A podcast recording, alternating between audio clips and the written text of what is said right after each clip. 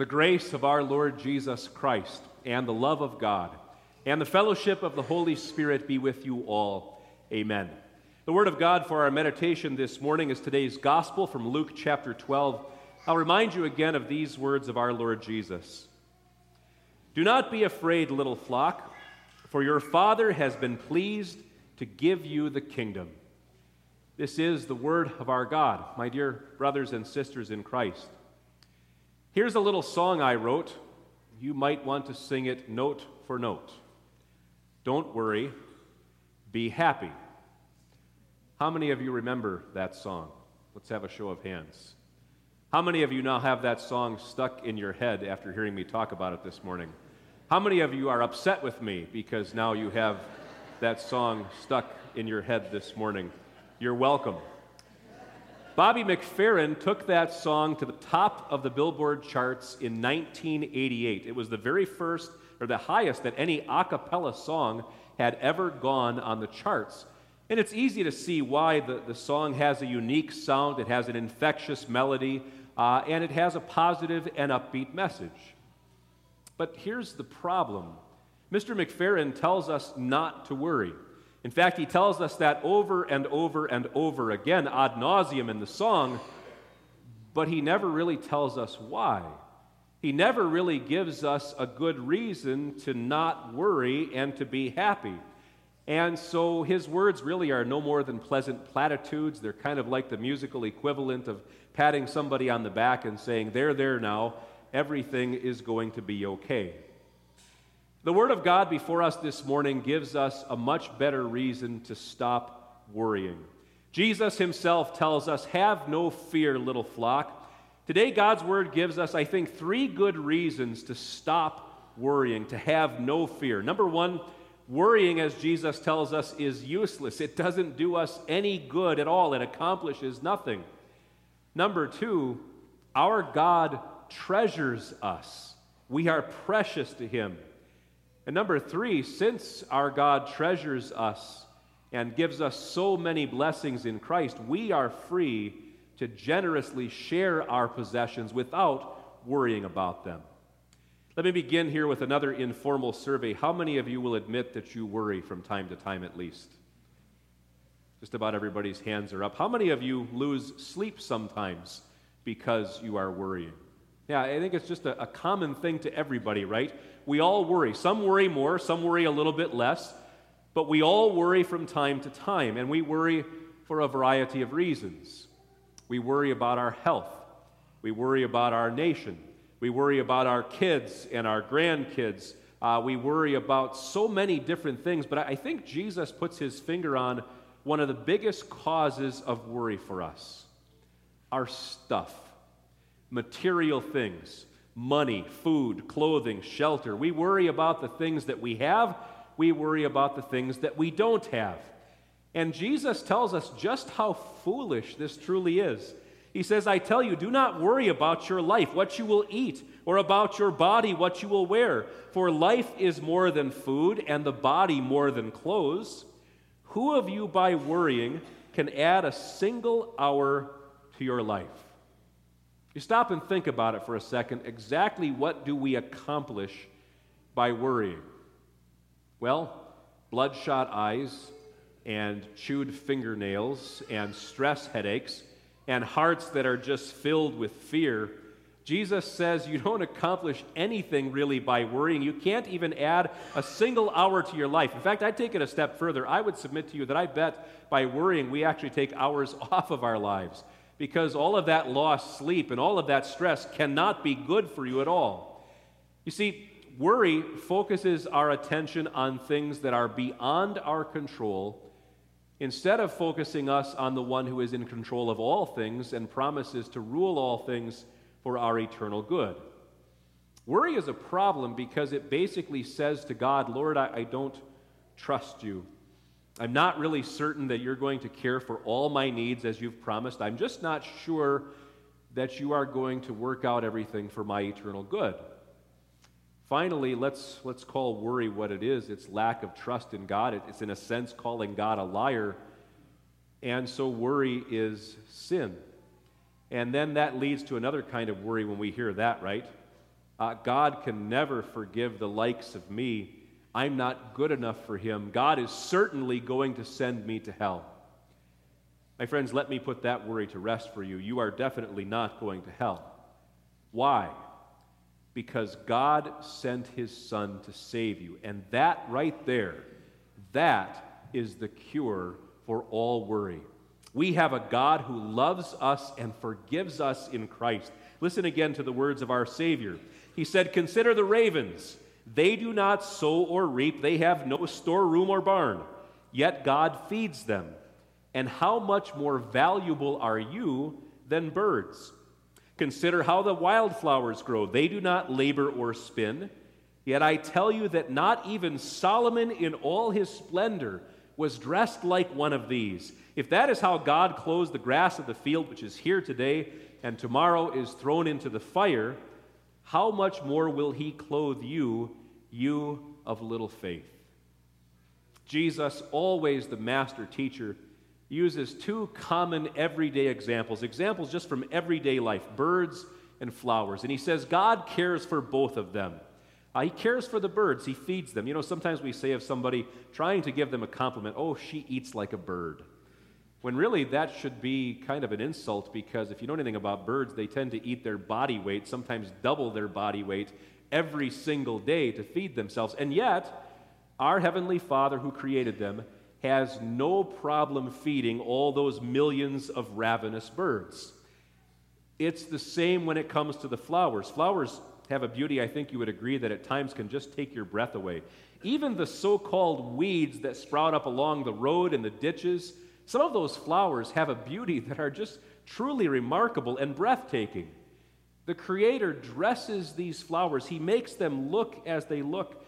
He gives them such beauty that they even make King Solomon, in all his splendor, look like a hobo.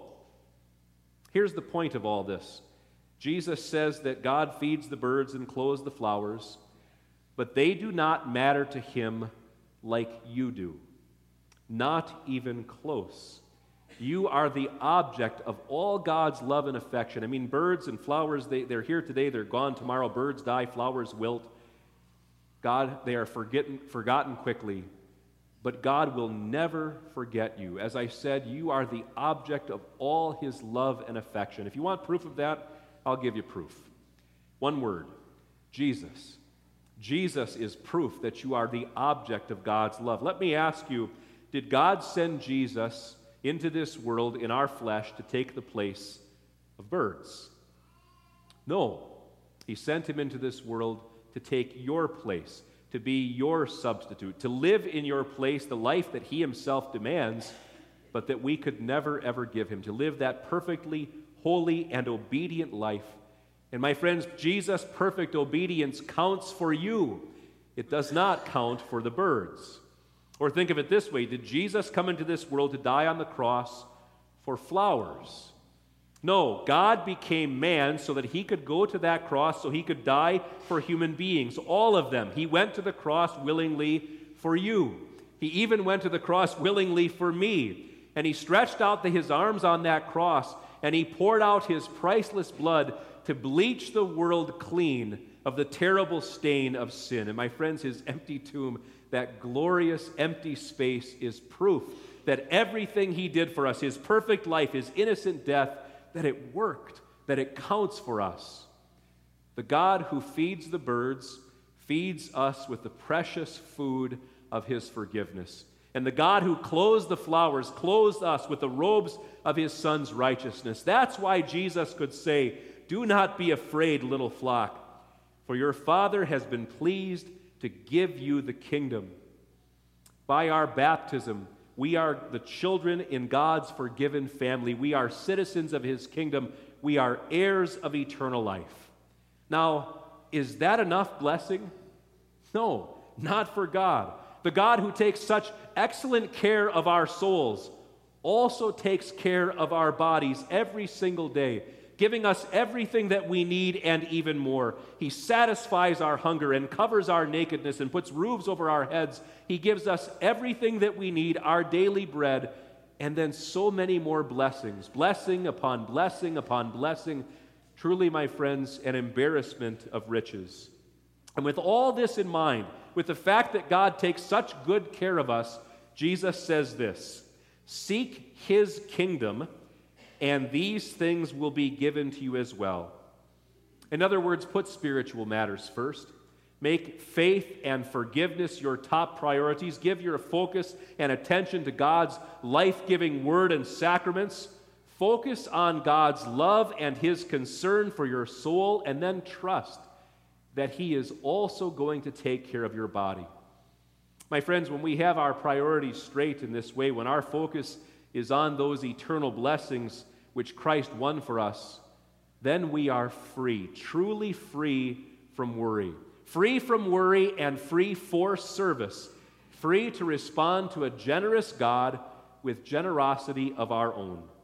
Let me remind you again of Jesus' words Sell your possessions and give to the poor. Provide purses for yourselves that will not wear out, a treasure in heaven that will never fail, where no thief comes in near and no moth destroys. For where your treasure is, there your heart will be also. If we treasure material blessings, worldly things above everything else, then that's exactly where our hearts are going to be. Not to mention our wallets and our calendars and our energy and our effort. And all of that, focusing on those things, is just a great big recipe for worry and for fear. You know, it's amazing how at times we can make ourselves slaves to our stuff. Years ago, I read an article, I think it was in Reader's Digest, and I still remember it to this day because the, the point the author made just stuck with me. She said that every single thing that you possess, everything that you own, that you consider to be yours, is something that you have to pay attention to and take care of. Every last thing. Every knickknack has to be dusted, and every article of clothing has to be washed and ironed and hung up and put away or, or whatever, and on and on and on.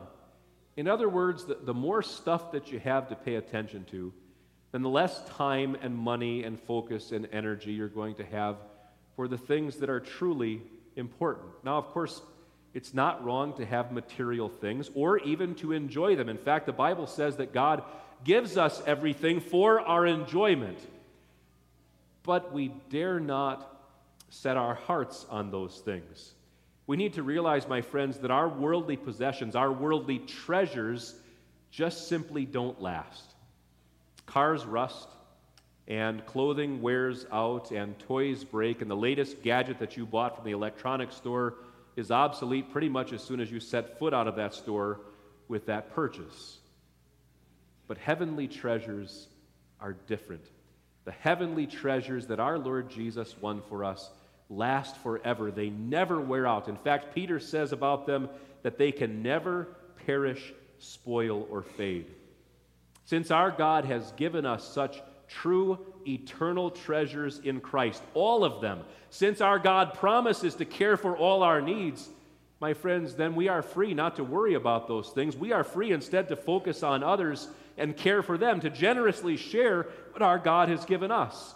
We are free to bring generous offerings to God's church for the support of gospel ministry. We'll talk more about that in the next couple of weeks. We are free to care for our families, focusing on their needs, putting their needs before our own. We are free to care for those in our community and our circle of friends who are in need uh, the poor, the sick, the marginalized, the mentally ill, whatever it may be. In this Thanksgiving, we're going to do that in a, in a very concrete way by gathering a food drive, and there'll be more information about that coming very soon. You see, every day, as God's forgiven children, we have the opportunity to show the world what is truly important to us, what is our greatest treasure. Jesus Christ is our greatest treasure. And my friends, his generosity to us frees us to be joyful and generous. Let's hear again from Mr. Bobby McFerrin. Ain't got no place to lay your head. Somebody came and took your bed. Don't worry, be happy. Ain't got no cash, ain't got no style, ain't got no girl to make you smile. Don't worry, be happy. Cute song, fun to sing, and yet honestly pretty much meaningless. But my friends, look at the cross of Christ. Gaze into the empty tomb of your dear Savior. There you will find true meaning for your life. There you will find your greatest treasure. There you will find the cure for fear and for worry. Have no fear, little flock. Don't worry. Trust Jesus. Amen.